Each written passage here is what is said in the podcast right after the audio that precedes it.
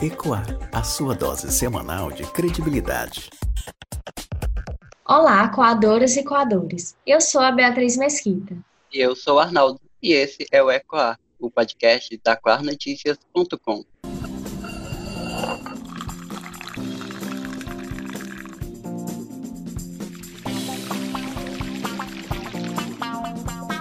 Hoje é sexta-feira, 24 de julho, e se você não aguenta mais ouvir tantas informações equivocadas por aí, você tem um bom motivo para acompanhar a gente nesse podcast. Gente, a nossa primeira checagem é sobre deputados federais piauienses que supostamente votaram contra a prorrogação do auxílio emergencial. Acontece que não é bem assim, Arnaldo. A mensagem que está circulando em sites do Estado afirma que sete dos dez deputados federais piauienses votaram em sessão plenária que aconteceu no último dia 15 contra a prorrogação do auxílio emergencial no valor de 600 reais. Mas a gente sabe que o auxílio emergencial vai ser concedido pelo governo federal até o mês de dezembro, mesmo que seja com valor menor. É isso mesmo. A publicação, aliás, Bia, acompanha a imagem do deputado federal Fábio Abreu, do PL Piauí, um dos que teria se manifestado pela não extensão do benefício. E a gente verificou os pontos elencados na notícia e foi possível constatar que a mensagem passada é sim falsa. A informação divulgada mencionava que a votação pela continuidade do auxílio emergencial, benefício cedido pelo governo federal devido à pandemia, aconteceu na última quarta-feira, 15 de julho, e que os deputados federais piauienses Atila Lira, do PP, Fábio Abreu, do PL, Marina Santos, do Solidariedade, Margarete Coelho, do PP, Júlio César, do PSD, Flávio Nogueira, do PDT e Marcos Aurélio Sampaio, MDB, se posicionaram. A nossa equipe buscou no site da Câmara dos Deputados informações sobre a atividade legislativa no dia 15 de julho e constatou que o que foi discutido, votado e aprovado na ocasião foi o projeto de lei 2801 de 2020, que altera a lei número 13982 de 2 de abril de 2020 para estabelecer a natureza alimentar do benefício emergencial e vedar sua penhora ou bloqueio com vistas ao pagamento de dívidas ou prestações, salvo em caso de pensão alimentícia, bem como vedar a penhora ou bloqueio de outros benefícios sociais, na forma que se especifica. E a matéria completa você pode ler acessando guarnoticias.com.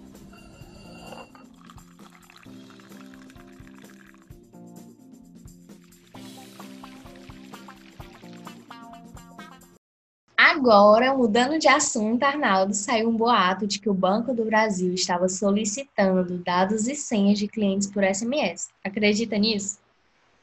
Sim, Bia. E o pior é que milhares de brasileiros receberam uma suposta mensagem do Banco do Brasil. E o conteúdo dessa mensagem, Bia, solicitava que os usuários atualizassem a conta por meio de um link de autoatendimento para evitar o bloqueio da conta pessoal. Olha isso. A mensagem ainda pedia vários dados do titular e senha. Olha o perigo. É enganoso se tratar de um golpe.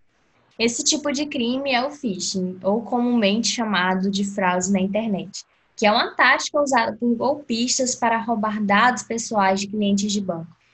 E quem não conhece ou nunca caiu em um golpe como esse pode ser enganado facilmente por golpistas.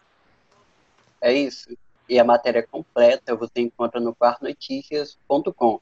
Mas só para ressaltar, o próprio Banco do Brasil já alertou no seu perfil no Twitter que dados ou senhas nunca são solicitados por meio de mensagem e que as mensagens enviadas pelo SMS do banco são pelo telefone 4004-001, repetindo, 4004 001, o que não bate com o número que envia as mensagens falsas via. Olha isso. Cujo DDD é 016, ou seja, abrange cidades do estado de São Paulo.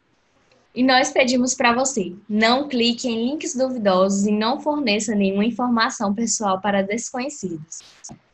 É isso mesmo, fica a dica, mas calma, que esse episódio está apenas começando.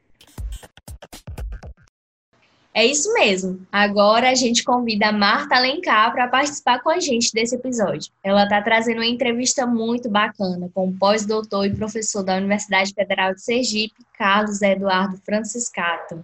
Então, gente, eu e a Bia estamos ficando por aqui, mas o nosso episódio não acabou, tá apenas conversando. E agora, aproveitem a entrevista. Tchau, Arnaldo. Tchau, Bia. Tchau para você que está ouvindo. Não, tchau não, que vai continuar.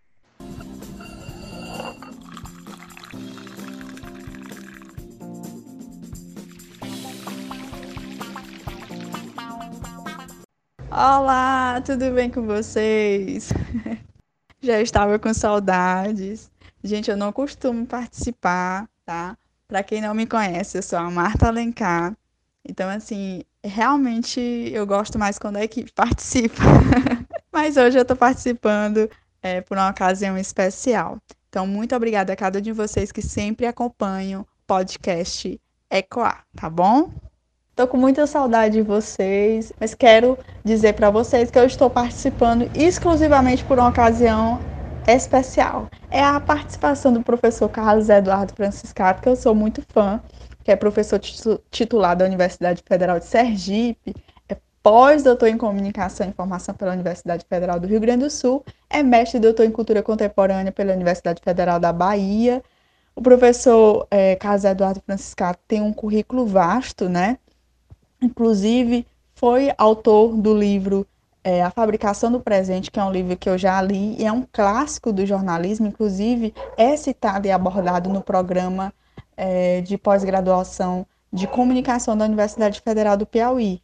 Professor, é, é uma grande honra ter a participação do senhor aqui no podcast da ECOA. E é assim, professor, é, muito obrigada mais uma vez e eu espero que o senhor goste, fique à vontade. Também tenho certeza que vai ser uma verdadeira aula para quem gosta do assunto que é fake news, que todo mundo pergunta sobre fake news, desinformação e fact-check. Embora a gente vai ter umas, uns argumentos aí a respeito porque fake news não é o termo mais adequado para se utilizar para entender a complexidade do panorama que a gente está vivendo é, principalmente nesse cenário de pandemia, né, que há tanta é, informação falsa, imprecisa, fora de contexto e por aí vai. Pô, e vamos logo direto, né, professor Carlos Eduardo Franciscato. Posso chamar só de Franciscato, né, professor? Claro, fique à vontade. Olá a todas e todos. A gente está aqui, então, é, com a intenção de conversar, de trocar ideias, de tentar esclarecer um pouco, de fazer novas perguntas, porque a gente está enfrentando, de fato, um, um cenário assustador pela conjuntura da, da questão sanitária, mas pela conjuntura da questão informacional também. Pensar e tentar melhorar esse cenário é uma obrigação nossa, além de tudo, porque nós somos servidores públicos e para servir a sociedade.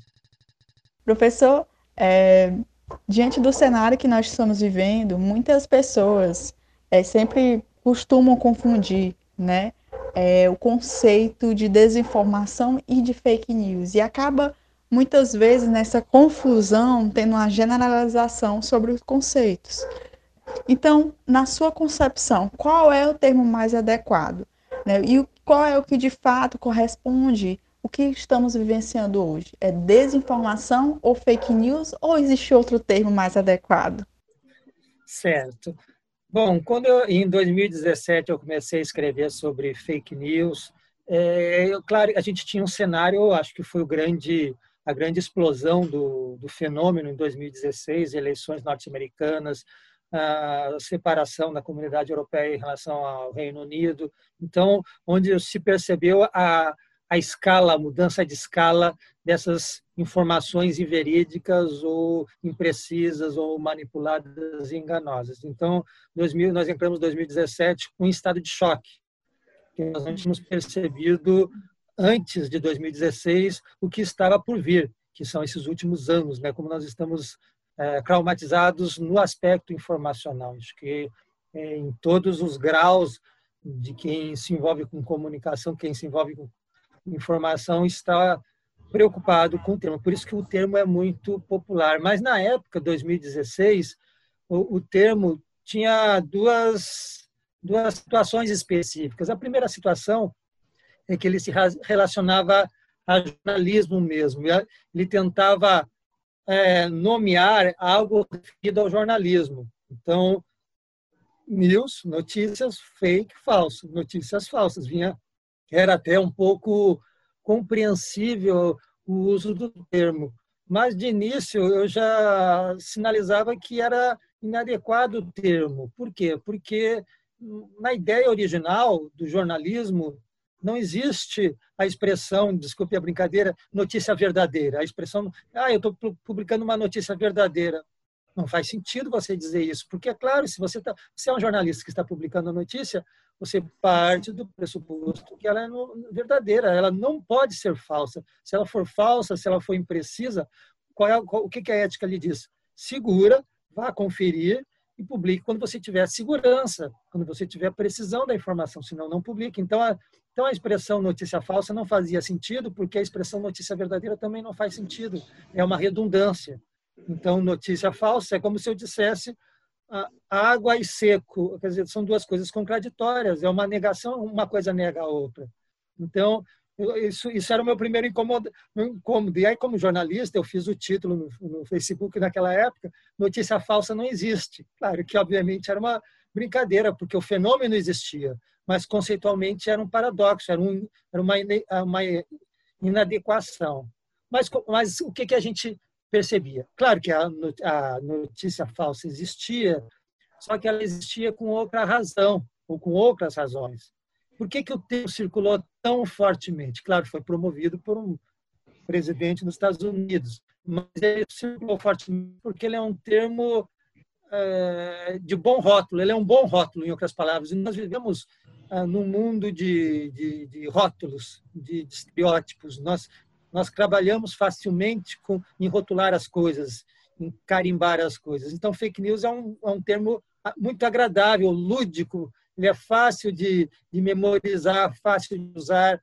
E é por isso que eu dizia, a, fu a função dele é lúdica. Eu gostaria de que a gente não falasse notícias falsas, falasse mentiras, obviamente são mentiras, são erros, são falsidades contadas na forma de notícia, na forma jornalística. Isso, é, isso era o fenômeno, mas obviamente que essa expressão que eu falei não, também não faz sentido prático. Ninguém vai chamar alguma coisa com uma expressão desse tamanho. Então, fake news permanece, fake news ganhou a popularização do termo, porque uma coisa é como a gente conversa no senso comum, outra coisa é como a gente percebe o fenômeno academicamente. E no senso comum é o termo do momento. Então, qualquer discussão sobre desinformação, que já é um termo mais adequado, a gente acaba colocando o termo fake news na roda, porque é aquilo que chama atenção, é aquilo que, que as pessoas percebem o que é o fenômeno, as pessoas fora do meio acadêmico. Então, nós continuamos discutindo fake news, mas, de fato, nós não estamos discutindo muito fake news, nós estamos discutindo um volume gigantesco de procedimentos comunicacionais, onde o uso do, do, do formato jornalístico para falsear é uma das possibilidades. O termo fake news, professor Carlos Eduardo Franciscato, foi bastante citado é, durante as eleições de 2016. Só que esse termo, né, ele já vem sendo citado aí desde o século XIX, se não me engano, mas só veio ganhar realmente essa repercussão com as eleições dos Estados Unidos em 2016. Aqui no Brasil, com Bolsonaro, teve realmente uma repercussão nas eleições de 2018, né? Inclusive, empresas privadas ah, patrocinaram o disparo em massa de desinformações é, durante o processo eleitoral. E então, é, a minha pergunta para o senhor é como é que o próprio Bolsonaro e o Trump, né, é, usam esse termo em relação, é, inclusive, a criticar a imprensa, é, se isso não é uma forma de muitas vezes deslegitimar é, o papel da imprensa, porque o termo fake news não foi citado apenas por uma questão de dizer que uma informação é falsa ou não, mas sim principalmente para atacar a imprensa. Como é que o senhor vê é, é, essa questão e de como a imprensa, inclusive, pode se defender diante disso. Certo. Vamos por. Você colocou algumas coisas importantes, eu vou tentar comentar cada uma. Tá? Primeiro, está é, certo, o termo é recente, mas quando a gente fala dessa, dessas informações com pouca veracidade ou inverídicas, etc., nós estamos falando na história uma memória sobre o boato. O boato não é uma coisa nova, obviamente. O boatos assim que surgiu o ato de comunicar, a gente comunica verdades e não verdades, isso faz parte do.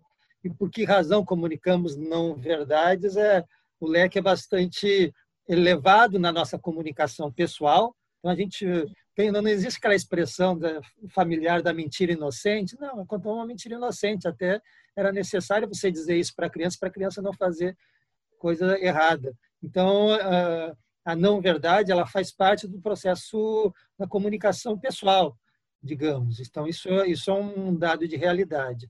E socialmente, o boato também é um fator que está presente, boato, fofoca, quer dizer, eu, eu, não, eu aumento, mas não invento, quer dizer, sabe, esse, esse jogo com a verdade que nós temos. Que, então, a gente sabe que a comunicação é muito lúdica, é muito dinâmica. Então, nós, nós transitamos, nós não podemos ter uma ideia muito rígida, muito positivista de verdade, que é, só, só a verdade pura existe e nós a defendemos. Não é assim que é a comunicação real. Então, o boato já vem na história, tem vários estudos que mostram como o boato era importante na, ah, na, na, constituição de certas posições públicas, de certas ações públicas e até mesmo mais recentemente da opinião pública. Então, só que o jornalismo ele surge exatamente para se contrapor ao boato. Por que, que ele surge para se contrapor ao boato? Porque ele, ele se utilizava de uma estratégia que o boato não tinha coragem, que era imprimir, sabe? Então, a gente não imprime mentiras. A gente pode contar de, de, ouvido a ouvido, mas a gente não, não imprime mentiras. Mas a, mas a verdade a gente imprimia. Então, a notícia era impressa, o boato não era. Então, o texto jornalístico impresso começou a ser um, um potente anteparo ao boato. Está publicado, está aqui o nome do jornal, está publicado, é verdade. Então, nós começamos a tomar isso como princípio de verdade. Está publicado no jornal, por princípio, é verdade. O que está rolando por aí é conversinha, é tudo enrolação. Então, então é, é, é, isso ficou muito confortável até o século XX, porque o boato vivia no lugar dele, que é o lugar da, da, das, da, das conversas soltas que as pessoas têm direito de ter, das liberdades de opinião, até um pouco de expressão, digamos, num sentido mais solto do termo. As pessoas podem falar coisas que são um pouco incoerentes na sua vida privada, não podemos invadi-la. Mas o que, o que nos causou problema é quando essa esfera dos assuntos de não verdade começaram a ter condições tecnológicas para entrar no campo do lugar da produção organizada da verdade. Então, e aí a gente vai conversar daqui a pouquinho das tecnologias digitais. Elas são o salto da escala dessas mentiras, não verdades e boatos, etc., porque eles existiam antes, mas não tinham escala e velocidade e, e, associação entre tecnologia e indústria, né? Isso que é uma outra conversa também que a gente vai fazer daqui a pouco, né? Não é, a gente não está conversa, falando mais sobre conversas pessoais, nós estamos falando sobre uma indústria com diversas intenções. E aí a coisa muda de, de, de escala e muda de dimensão social. O senhor falou aí do termo desinformação, então esse é o termo mais correto mesmo, é, que inclusive ele é cunhado pela britânica Claire Ardow, né, que fala muito desse termo desordem informacional também. Então, o senhor defende mais esse termo desordem informacional porque tem professores e jornalistas que não concordam, né? Acredita que ainda deve ser usado o termo fake news. Ou eu estou enganada?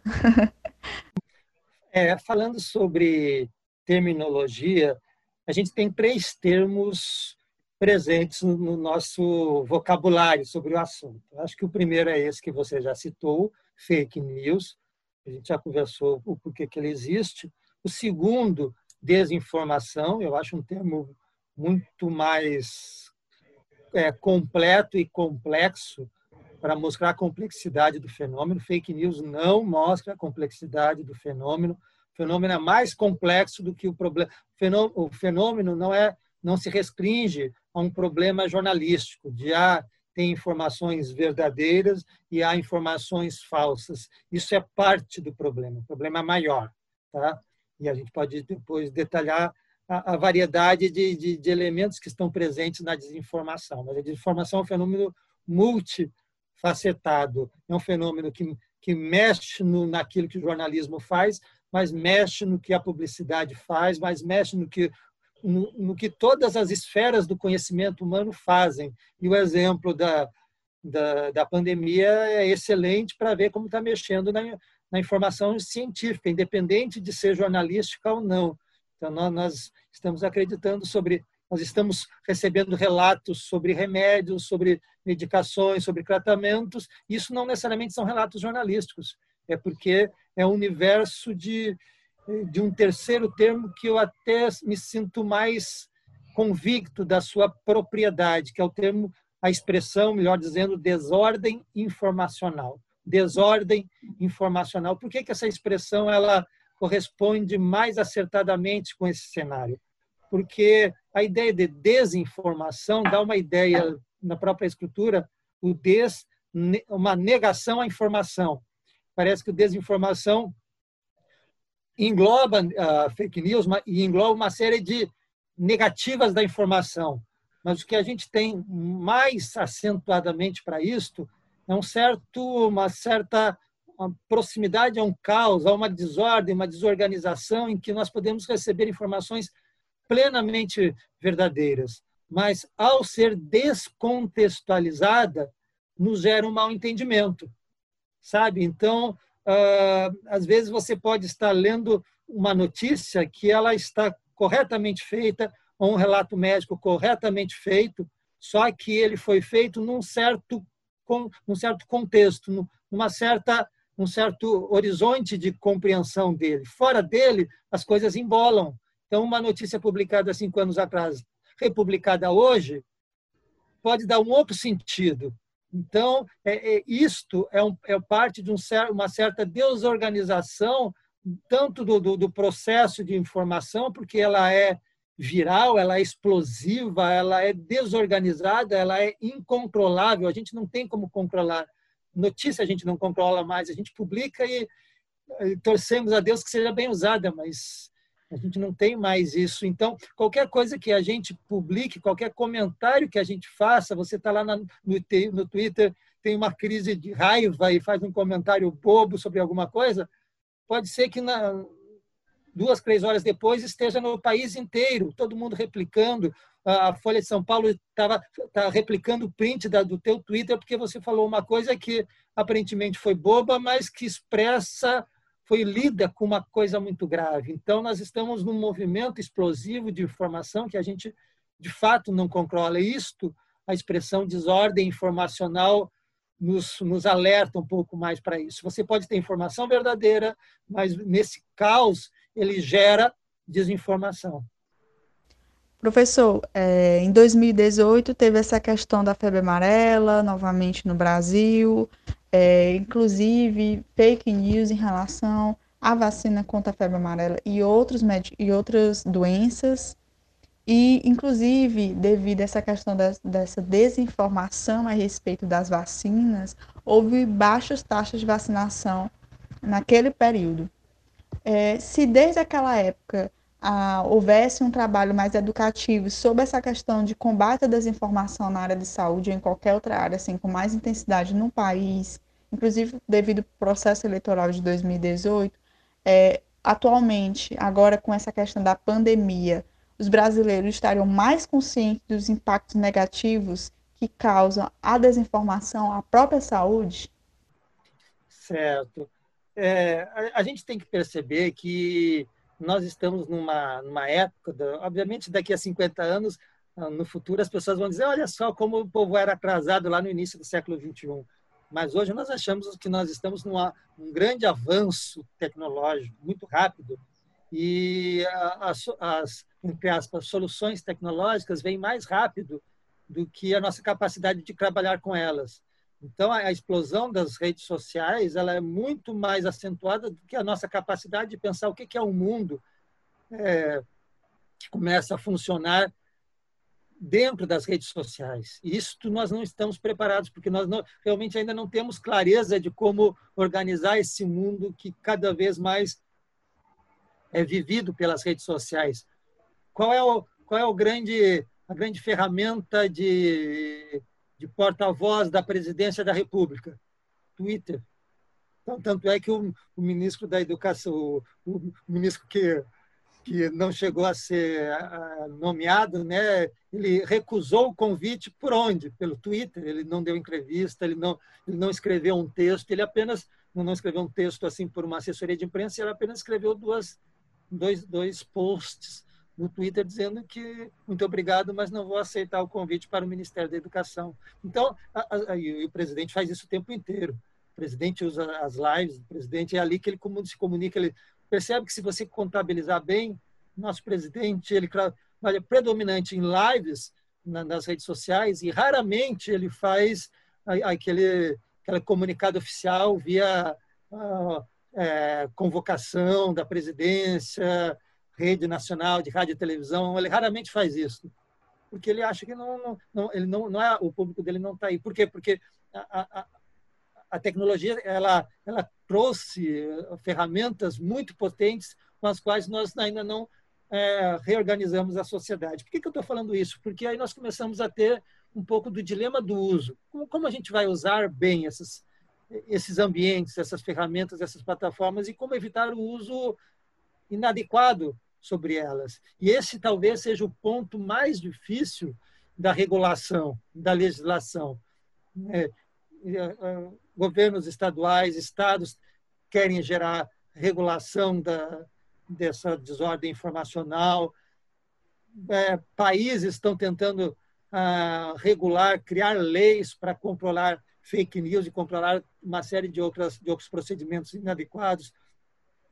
Mas, ao mesmo tempo, ah, isto, isto mexe com alguns alicerces que são alicerces do princípio da sociedade que não eram incomodados antes, por exemplo, liberdade de expressão numa, numa sociedade democrática, você podia ter, você nos seus grupos você é, era era legítimo você reivindicar. Agora reivindicar isso numa rede social onde a tua opinião pode circular para por milhões e produzir grande impacto social, é, começa a relativizar essa, essa tua liberdade, entre aspas, absoluta, que nunca foi, mas que era muito mais, mais clara de a gente afirmar a liberdade de expressão intocável. Hoje, mais ou menos. Se não tem liber... Depende do que você for escrever no Twitter, quem você for e o que você escrever no Twitter, você não tem o direito de escrever aquilo que você pensa. Por quê? Porque você a tecnologia ela muda a escala do processo comunicacional. Então, nós, se é, a, a, qualquer fala tem um potencial é, viral e explosivo, como controlar isto? A gente tem a vocação, como acho que qualquer sociedade democrática, vamos pelo direito, vamos pela lei, vamos gerar leis. O legislativo existe para isso. Mas, ao mesmo tempo, não, a, a, lei que coíbe ou a lei que criminaliza, ela, ela vai tocar nesse, nesse pilar, nesse alicerce histórico que é da liberdade de opinião e expressão. Só que é, é, nós estamos num novo padrão de sociabilidade, chamada mediatização, etc., que nós precisamos repensar as regras para nós convivermos socialmente, inclusive a regra da liberdade de opinião e expressão. Então, eu não tenho direito de, de ter raiva e professar minha raiva. Eu odeio não sei quem. Odiar é ruim, expressar é, é, é péssimo, expressar para uma pessoa é péssimo, expressar para um, uma plataforma onde isso pode ter milhares ou milhões de pessoas e pode influenciar milhares ou milhões de pessoas é inaceitável. Então, é como gerar novas regras de convivência sem limitar fortemente a liberdade de expressão, porque as ideias não podem ser as ideias como princípios de organização da sociedade não podem ser impedidas. Se eu penso, se eu sou ultraliberal, eu tenho direito de, de, de defender que ah, amanhã privatizem todas, todas as escolas do país. Eu tenho direito de defender isso. Pode ser um absurdo, uma aberração, mas por princípio democrático eu tenho que ter liberdade para defender isso.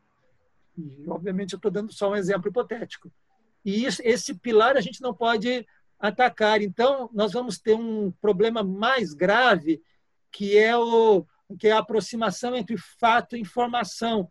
Como eu posso ter a, a segurança de que eu, eu não estarei impedindo uma opinião de circular? Porque eu não posso, ah, porque a, a leitura que você faz da, do, da medicação é, é favorável à medicação, tem outros que fazem uma leitura negativa. Bom, Existem as duas leituras. Eu não posso dizer que a leitura A, que está defendendo o uso da medicação, é uma fake news, porque não tem, nós não temos segurança científica, nós não temos segurança factual. Então, muito, uma parte do que circula na comunicação não são informações que nós tenhamos a segurança plena de que elas são verídicas. Depende um pouco do modo como se olha para elas. Então, cortar essa possibilidade de diferentes leituras da informação, ela é problemática também. Por isso que tem uma expressão que se tem usado ultimamente, não temos bala de prata para as fake news, não temos solução, solução ótima. O projeto está circulando no Congresso, pode arrumar algumas coisas, vai piorar outras certamente. Aí, aí é, é, o, é o balanço final, né? Como é, qual é, o, qual é o, o ganho que nós vamos ter e qual é a perda que nós vamos ter também com projetos como esse. Aqui já está uma curiosidade minha, tá, professor Franciscato? É, a gente percebe que as plataformas digitais também contribuem para a manipulação de dados nesse cenário de desordem informacional. Então, é, seria interessante de fato, mesmo diante de todo esse, esse sistema, os jornalistas fazerem uma parceria com essas plataformas, talvez para serem mais atuantes, é uma, é uma solução tanto para o jornalismo como para as plataformas, ou é um equívoco? Qual é a sua opinião de fato sobre isso? Certo. A, a nossa conversa agora é que bom que ela foi também para a área econômica, eu acho, porque na verdade você tem uma, uma variedade de, de aspectos do, desse grande fenômeno. Não é só um fenômeno comunicacional, não é só um fenômeno político, ele é um fenômeno econômico também. Né? Então, é, até porque desde a Revolução Industrial, capital mais tecnologia voltada para a produção mudou o padrão social da, da nossa sociedade. Então, o que a gente tem hoje também nesse grande cenário é, é um, são novos capitais que se apropriaram, que desenvolveram tecnologias vamos chamar de ponta no, na, na informação digital, e tornaram isto, obviamente, novos modos de produção, que são as plataformas. Google é uma, Facebook é outra e todas que a gente, essas, todas essas grandes novas novos players, né, esses grandes é, jogadores internacionais são todos eles que,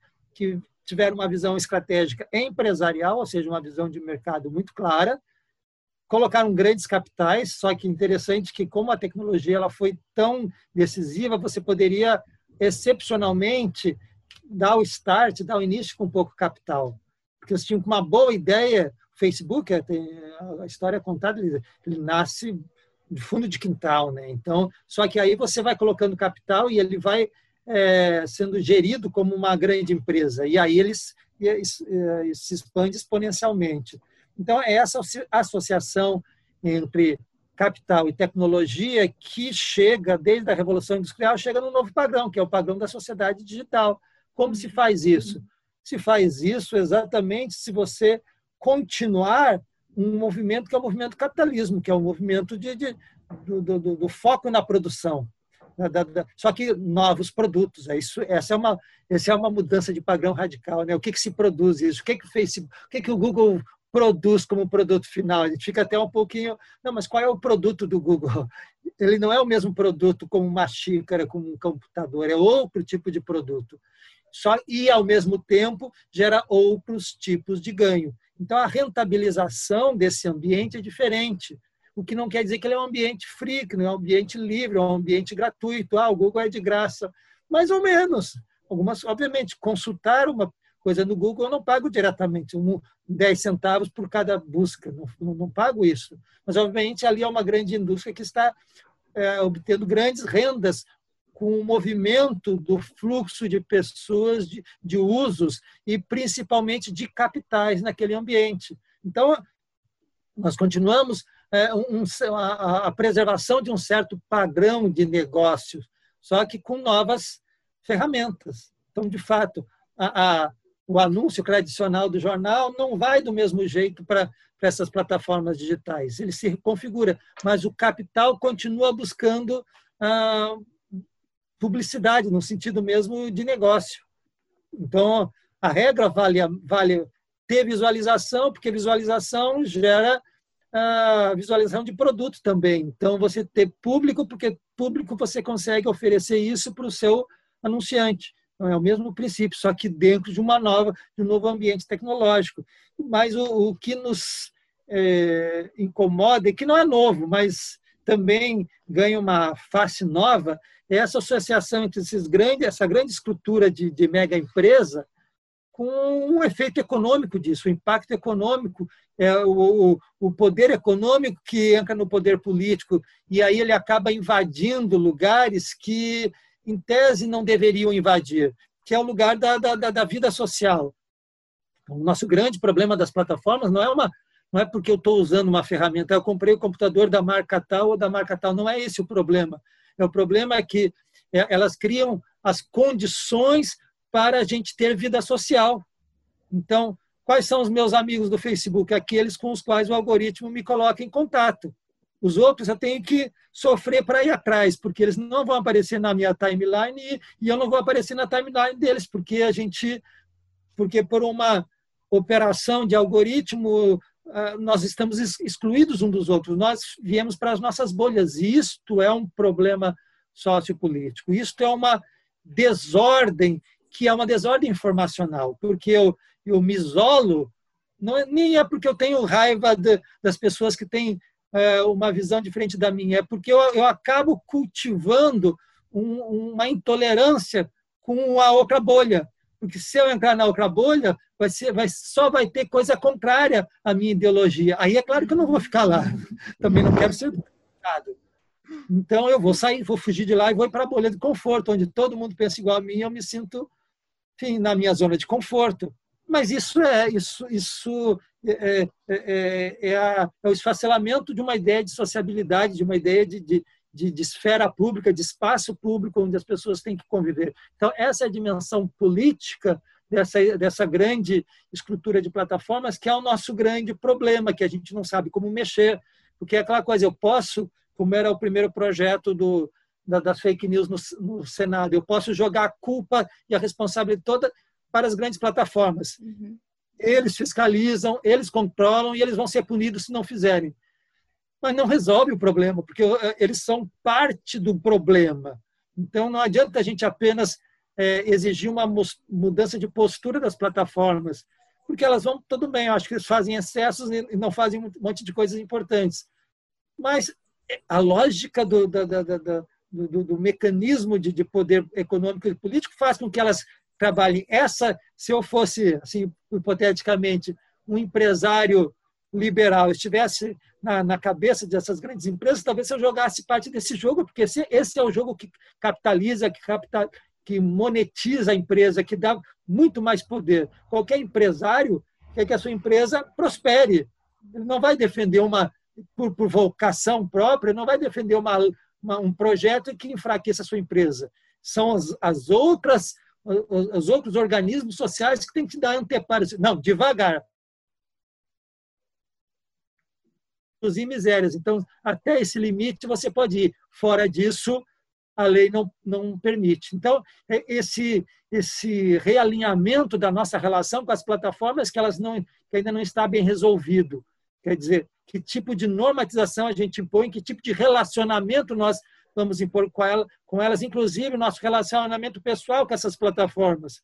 Porque é aquela coisa, não, eu vou sair do Facebook, ok, posso sair das redes sociais, Qualquer um pode sair das redes sociais. Eu posso, inclusive, não ter mais celular. Tive uma crise de raiva, não vou ter celular mais também. Sair da, da vida informacional. Mas até que grau eu posso, de fato, viver socialmente assim? Porque a sociedade se movimentou para esse ambiente. Como eu posso viver, eu diria assim, é, pessoalmente? Quer dizer, a minha esposa sai para levar os filhos, ninguém tem celular, se acontecer alguma coisa, entreguei a qualquer, não sei como vai entrar em contato comigo. Então perceba como a gente não tem muito como se desvencilhar. Nós, nós condicionamos as nossas relações privadas, sociais, afetivas para esse ambiente. O problema é como a gente criar novas regras de funcionamento desse ambiente sem ser sem ser um eu diria uma um movimento agressivo. Eu acho que é, nós, nós, nós, temos uma sociedade democrática, a liberdade de empresa é um valor também. Não vamos eu não, não tenho uma visão de que o intervencionismo estatal vai resolver. Não acredito nisso, não. Nós temos que criar novas regras para que as liberdades sejam exercidas, inclusive liberdade de empresa. Se a pessoa tem uma boa ideia, se a pessoa tem uma inovação no jornalismo, nós temos que criar ambientes favoráveis para que ela transforme daquela ideia um projeto e que o projeto se rentabilize. Não é, não somos contra a capitalizar, monetizar, obter receitas. Quanto a isso, inclusive receitas de anunciantes, não temos problemas com anunciantes. Não é esse o movimento. É como você criar novos equilíbrios entre esses vários poderes, para que haja a emergência de pequenos, pequenas, eu diria, pequenos novos grupos, pequenos novos atores sociais que não têm o mesmo poder de fogo dos grandes capitais. Essa, isto é o processo democratizante. E isso não está muito claro, porque, obviamente, esses grandes jogadores, essas grandes plataformas, elas, elas têm permitido uma, uma certa entrada de novos jogadores, mas não no centro do jogo, na periferia do jogo. Então, eu sou um músico, eu posso é, colocar o meu canal no YouTube, se eu for um bom músico, eu vou acabar tendo visitações e, e gerar novos públicos que antes eu não conseguiria. Ótimo, isso é um ganho social. Mas isso não mexe com a estrutura de poder da plataforma. Na verdade, a plataforma se beneficia desse pequeno ator. Então, essa é a inteligência estratégica dela. Ela ganha ela criou uma, uma, uma estrutura que ela ganha com todos. Todo mundo que usar o, o YouTube e ganhar dinheiro com o seu uso, a plataforma ganha dinheiro também. Então, isso é uma estrutura de poder gigantesca. Aí, aí incomoda, aí desequilibra. E temos que reequilibrar isso. Professor, nos últimos três anos, o Digital News Report é, apresentou uma queda acentual da credibilidade do jornalismo é, diante do próprio público. Mas com a pandemia, houve um consumo maior de notícias jornalísticas uh, produzidas por empresas profissionais. E então, de alguma forma, a pandemia foi um momento propício para essa recuperação, é, ou então talvez essa tentativa de recuperar a credibilidade perante o público. O senhor acredita que talvez esse seja o momento ideal ou ainda há muito a se fazer para o jornalismo, é, de alguma forma, resgatar é, essa credibilidade, essa confiabilidade do público em relação ao seu trabalho? É, a gente a gente está vivendo aí, vocês citaram há pouco, né, um, um dilema concreto para o jornalismo. É, e normalmente em situações de de tensão, de angústia, de, de apreensão social, o jornalismo tem se mostrado mais importante. Ele é chamado para o centro. Então, acontece alguma tragédia, o que, que a gente primeiro vai fazer? Vai, você vai, você liga a televisão, você entra nas redes, você precisa de informação, você busca informação. Claro, você vai dizer, ah, mas eu, eu recebi primeiro no WhatsApp. Tudo bem, mas a, a, busca nossa, você não fica, não tem como buscar no WhatsApp. o WhatsApp ele é um, ele é um espaço aberto, ele não é um espaço de conteúdo, é um espaço de práticas, de, de, de encontro. Então, qualquer coisa pode estar dentro ou pode não estar dentro de um, de um grupo de WhatsApp. Então, ele não é um lugar para você buscar conteúdos. A gente busca conteúdos, é, a gente tem isso ainda tradicional, isso tá, está na nossa referência, nós buscamos conteúdo nas organizações jornalísticas. Então, é, é compreensível, não há, não há uma novidade em que as, de que as pessoas estejam vendo mais Globo News, como é a pesquisa que, que saiu recentemente. Globo News né, cresceu enormemente sua, sua, sua visualização, né, para usar o termo, seu público, seu público é, cresceu enormemente. Por quê? Porque as pessoas precisam de informação e acreditam que a empresa oferece minimamente é um produto de qualidade. Então, é esse primeiro aspecto, esse é um movimento. A novidade está é de que volta essa lógica no, numa época em que a gente já tinha, tinha mais incerteza sobre o jornalismo. Então, novamente, estamos numa situação de, de trauma, de grama social, nacional, mundial. O jornalismo volta para o centro da, das ações. Precisamos novamente do jornalismo. Então, acho que foi é, é algo óbvio, mas é, é, importante a gente ver esta reafirmação, que ela poderia não acontecer. Tá? Então, jornalismo é, é uma prática, uma instituição social que, tem estado constantemente em xeque, por várias razões que a gente já conversou. Mas, então, então para mim, mas o fato de, de, de, as pessoas buscarem jornalismo não quer dizer que as pessoas estejam satisfeitas com o jornalismo que tem aí. Eu acho que tem que ver o, o recado que as pessoas, que, que os, os, gestores estão lendo do movimento das pessoas. Ah, então a Globo News é ótima, não, não vamos mexer em nada, é porque dobrou, dobrou o número de assinantes, a visualização do canal, então vamos ficar por isso mesmo. Isso é um, vai ser o grande equívoco, porque isso é é uma situação momentânea, uma, uma situação de é quase de maciça, massiva de um impacto que as pessoas reagem é, intuitivamente. Ligo o telejornal para ver o que está passando. Então, os grandes, as, as grandes tarefas da, da, grande mídia, da mídia tradicional, estão ainda por ser feitas. Porque, senão, de fato, é, ela vai sofrer um tipo de de abandono que ela que é crescente, ele é gradativo, mas ele é crescente, a perda de público. E só que essa perda de público não depende só das organizações jornalísticas, é uma reestruturação do ambiente. Essa, essa reestruturação do ambiente, em parte, tá, não está sob controle das organizações jornalísticas. E eu vou dar apenas um pequeno exemplo para ver o, o tamanho do problema. Então, por exemplo, eu vou, eu vou, parece que eu vou dar um, um salto fora da curva agora para tentar voltar à curva. Ah, na minha Universidade Federal de Sergipe, nós estamos sem aulas na graduação. Por quê? Por duas razões óbvias, que já todo mundo sabe. Primeiro, não dá para estar numa sala de aula com 20, 30, 40 pessoas. É, é, é uma loucura, impossível ter aula presencial. Segundo, os alunos não têm condições econômicas e tecnológicas de ter aulas remotas. Né? Eles não têm internet equipamentos eficientes para ter aulas remotas. Então, a, agenda, que eu estou falando de educação, mas a agenda que, tá, é o cenário urgente é, é a agenda da exclusão digital. E aí é o que eu tenho insistido muito na minha universidade nós temos que recomeçar o semestre em agosto, setembro. Ah, mas como? Se vire, veja os alunos carentes e vá correr, vá tentar formas de atendimento a esses alunos carentes para que eles tenham acesso à internet minimamente em condições de estudar. Ou seja, a inclusão digital se torna uma condição de um aluno universitário. Também para aluno básico, fundamental, tudo é condição, mas para o aluno universitário que já é um adulto, ele não pode viver excluído digitalmente dessa sociedade. Não pode. Então, cai como uma bomba no centro da universidade, no colo da universidade, a inclusão digital. Se não incluir, não tem universidade. Então, eu, eu, digo isso. Eu não vou dar aulas presenciais esse ano. Eu sei que eu não vou dar aulas presenciais. Não há como. Até porque eu não posso usar máscara numa sala de aula. Eu não posso dar aula de máscara. As pessoas não vão me ouvir. Então, a única condição de a universidade funcionar na sua base, que é a graduação, são aulas remotas, é o uso das tecnologias digitais. Então, a exclusão digital, que é estrutural da sociedade, que é também estrutural no meio do ensino superior, somente para nós que atendemos uma classe menos favorecida, tem que ser revertida. E por que, que eu estou citando isso?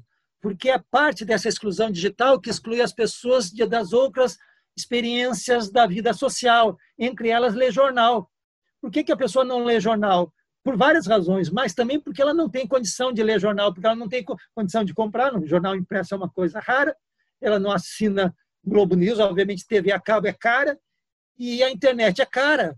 E, e tem um agravamento nisso, porque a, as empresas de telefonia, por uma estratégia de mercado, mercado, elas criaram algo que, do meu modo de ver, é socialmente danoso, que é a, a, permitir o acesso gratuito e livre para plataformas sociais. Por exemplo, é o zero rating. Uh, eu, eu, assino 30 reais com a empresa tal. Vou usar a internet em poucos minutos, vai acabar minha taxa de 30 reais. Mas no WhatsApp eu continuo usando livremente. Então, o que eu, que eu crio isso? Eu crio por uma limitação de recursos, recursos físicos da pessoa, tecnológicos da pessoa, eu crio um novo hábito, como ler jornal apenas pelo que é compartilhado no WhatsApp.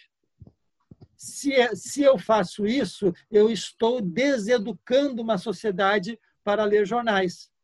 As pessoas não, não vão acessar sites porque elas não têm condição de navegar livremente na internet. Elas só conseguem, por uma questão financeira, por uma questão econômica, de ser de baixa renda, só conseguem navegar. E olhe lá, que bom que pelo menos conseguem ter um acesso à internet, mas só conseguem pelas redes sociais. Então, então é esse problema estrutural, nessa estrutura, essa, essa exclusão digital estrutural, que é o nosso objeto central, é o nosso, porque isso afeta a formação, isso afeta a informação, afeta inclusive a capacidade que a pessoa tem de se inserir na sociedade. Vamos enfrentar isso. Se não dá para dar para 100% imediatamente, vamos escalonar. É claro que a gente vai ter que priorizar, mas tem que atender. Essa, essa exclusão tem que ser atendida.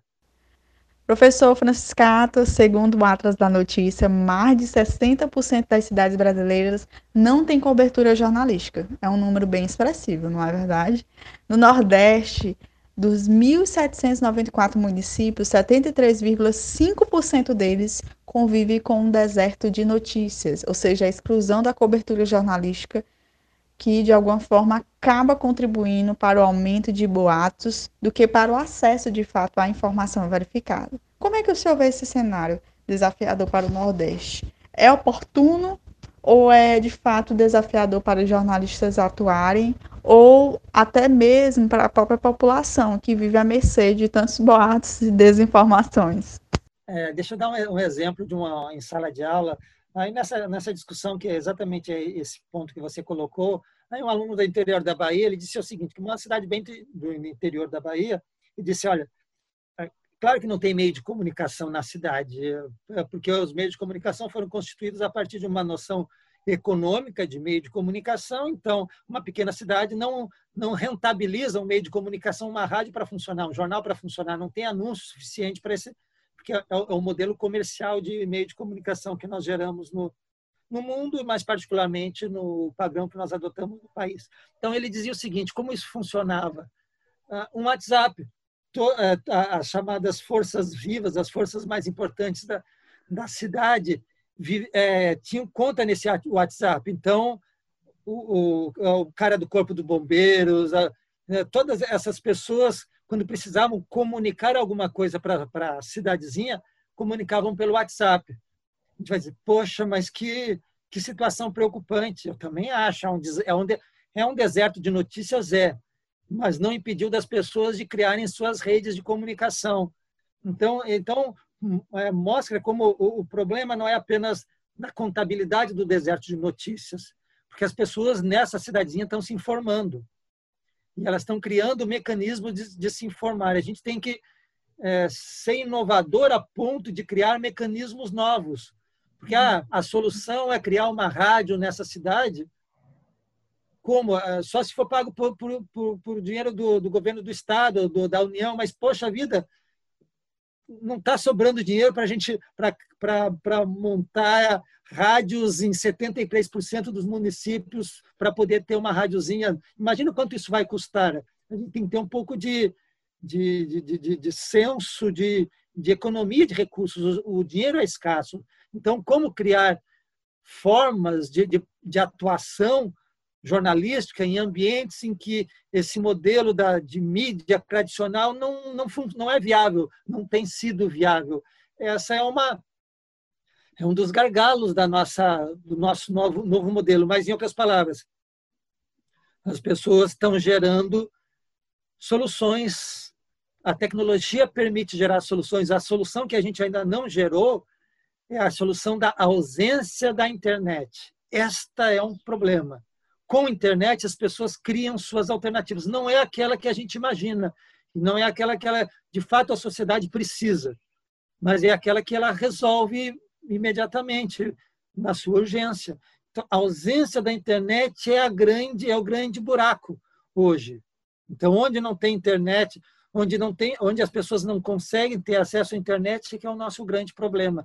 E, e com a pandemia que nos impõe isolamento, ou a gente se comunica por rede, ou a gente não se comunica, a gente fica literalmente isolado.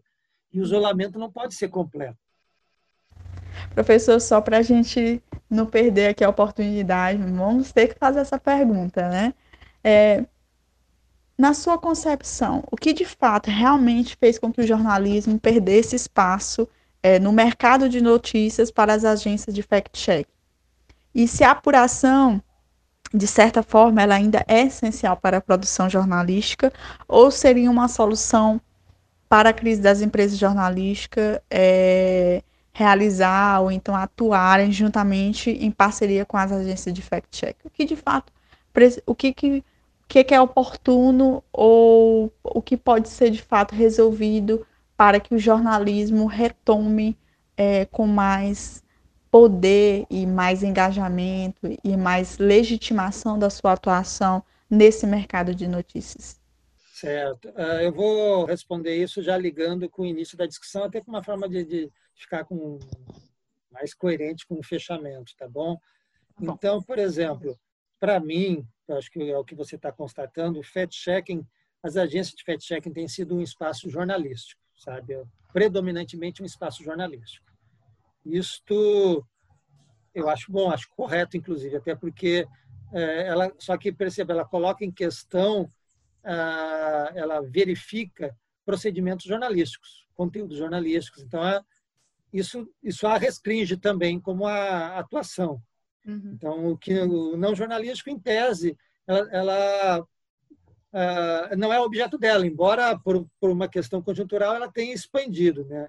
Então, com a pandemia, o que circula socialmente ela pega para trabalhar. E aí tem, tem, tem, até uma, tem até pesquisas mostrando como automatizar certas verificações uh, em ambientes, por exemplo, redes sociais, como você fazer checagem em redes sociais, por exemplo. Mas como lugar é um lugar jornalístico. Agora, uh, até se eu faço um certo tom de crítica, né? Eu acho que nem sempre esse lugar jornalístico tem sido valorizado nos debates sobre desinformação, inclusive no país. Sabe? E eu vi recentemente um evento, um mega evento digital, onde estiveram agências de, de fact-checking participando na, na lista do, do, do, do dos vários ah, falantes. Mas quando as agências entraram para falar, elas fizeram essa crítica. Nós estamos vendo o jornalismo subvalorizado nessa discussão porque ah, outros sujeitos do campo da comunicação estão ah, com, enfim, com competência, claro, estão desenvolvendo essa discussão, estão conduzindo essa discussão, mas não estão reconhecendo o lugar necessário do jornalismo no debate. Eu, inclusive, já tive que entrar em, certas, em certos eventos aqui em Sergipe, dizendo: Mas como vocês estão fazendo esse evento com o Sindicato dos Jornalistas e não tem nenhum jornalista falando? Ah, não, mas é porque tal, tal. Não, não, não tem porquê. Não é que eu, eu acabei eu indo falar sem nenhum problema, não é que eu queria falar, eu não queria que o curso de jornalismo não estivesse participando é, de um evento sobre fake news, desinformação, em parceria com o Sindicato dos Jornalistas. Isso é inaceitável. Sim. Então, é esse tipo de, de, de cuidado que, eventualmente, não é que seja, entre aspas, fazer uma brincadeira, um fogo amigo, mas tem que cuidar que, eventualmente, na, na, na, naquela, naqueles lugares mais democráticos da discussão, também não reconhece o valor do jornalismo.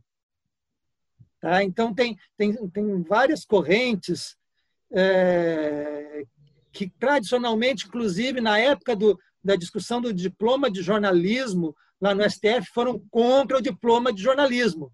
Sim. porque elas queriam, ela entendiam que o jornalismo era um lugar, um lugar aberto que qualquer um podia fazer.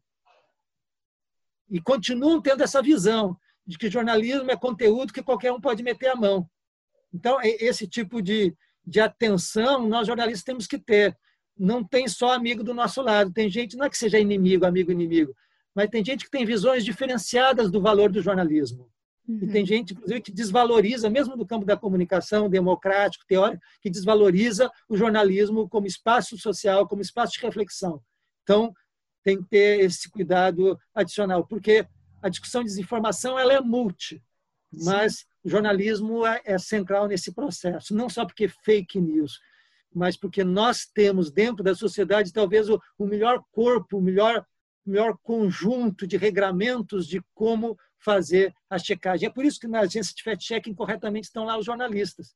Poderiam ter outras pessoas sem nenhum problema, mas em termos concretos, o jornalismo considera-se, eu, eu tenho, eu concordo, como a competência melhor para fazer esse tipo de verificação. Que era para ter sido feita, isso tem que ser muito bem dito, dentro das empresas. As empresas, nós não precisaríamos ter agência de fact checks, porque durante a apuração, antes de publicar, a checagem já deveria ter sido feita, porque as agências, as empresas, por N razões, não fazem, e aí a agência de fact checking vem a reboque para corrigir o mal feito da, da, do, do jornalismo. Professor Carlos Eduardo Franciscato, muito, muito obrigada de coração mesmo por ter respondido cada uma das perguntas. Eu sou muito grata ao senhor. foi uma longa conversa, mas foi muito oportuna. É, eu só tenho a agradecer de verdade. Espero um dia poder ir a Sergipe para conversar melhor com o senhor e com a sua turma. Então, muito, muito, muito obrigada. Até porque eu não conheço Sergipe, tá? Vou deixar bem claro que eu não conheço Sergipe. então, fica aí é, o meu, o meu, eu já estou me convidando, tá bom? Agradeço a conversa, foi muito boa, os debates foram muito interessantes e ficamos à disposição para fazer outras rodadas, viu?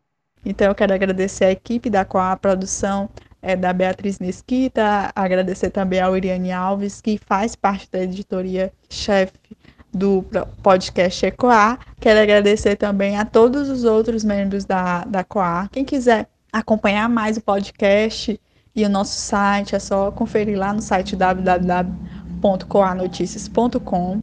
Uh, seguir as nossas redes sociais, né, coar, arroba coanoticias. E também qualquer coisa, qualquer dúvida, pode falar com a gente que a gente está à disposição, tá, gente? Muito, muito obrigada a cada um de vocês. Beijo grande, valeu, tchau! Ecoar, a sua dose semanal de credibilidade.